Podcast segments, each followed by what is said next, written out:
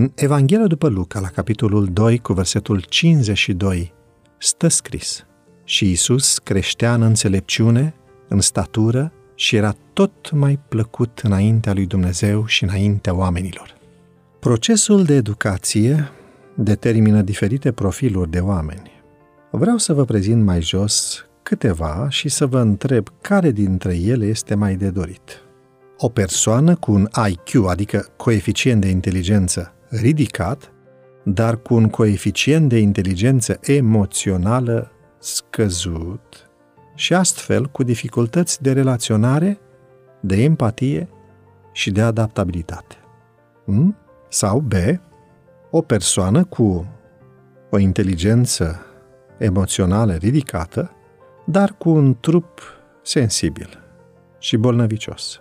C, o persoană cu un fizic bine dezvoltat, dar egoist și fără caracter. Și D, o persoană cu capacități de memorare și de redare peste medie, dar fără abilități și deprinderi practice pentru viață. Este evident că niciunul dintre exemplele de mai sus nu constituie idealul educațional.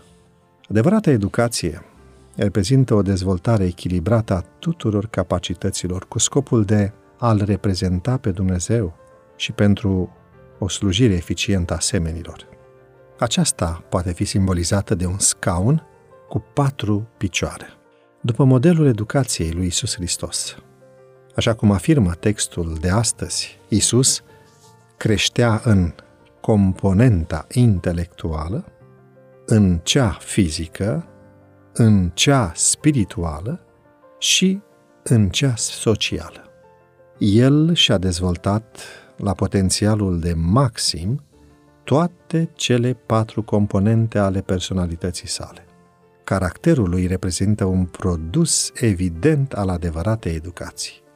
El reprezintă dovada că atunci când omul este dispus să colaboreze cu Dumnezeu, rezultatul va fi un adevărat succes și o mare binecuvântare. Un scaun care nu are toate picioarele egale nu este tocmai confortabil și stabil. De aceea, te invit astăzi să te gândești în 2 direcții. 1. În primul rând, examinează-te personal. Ești o persoană dezvoltată într-un mod echilibrat? Ce schimbări ar trebui să faci pentru ca toate componentele capacităților tale să fie eficientizate la maxim? Apoi examinează direcția dezvoltării copiilor sau elevilor tăi. Ce putea face pentru a-i ajuta să-și dezvolte armonios toate cele 4 componente? Și nu uita, acela care l-a ajutat pe Iisus te poate ajuta și pe tine.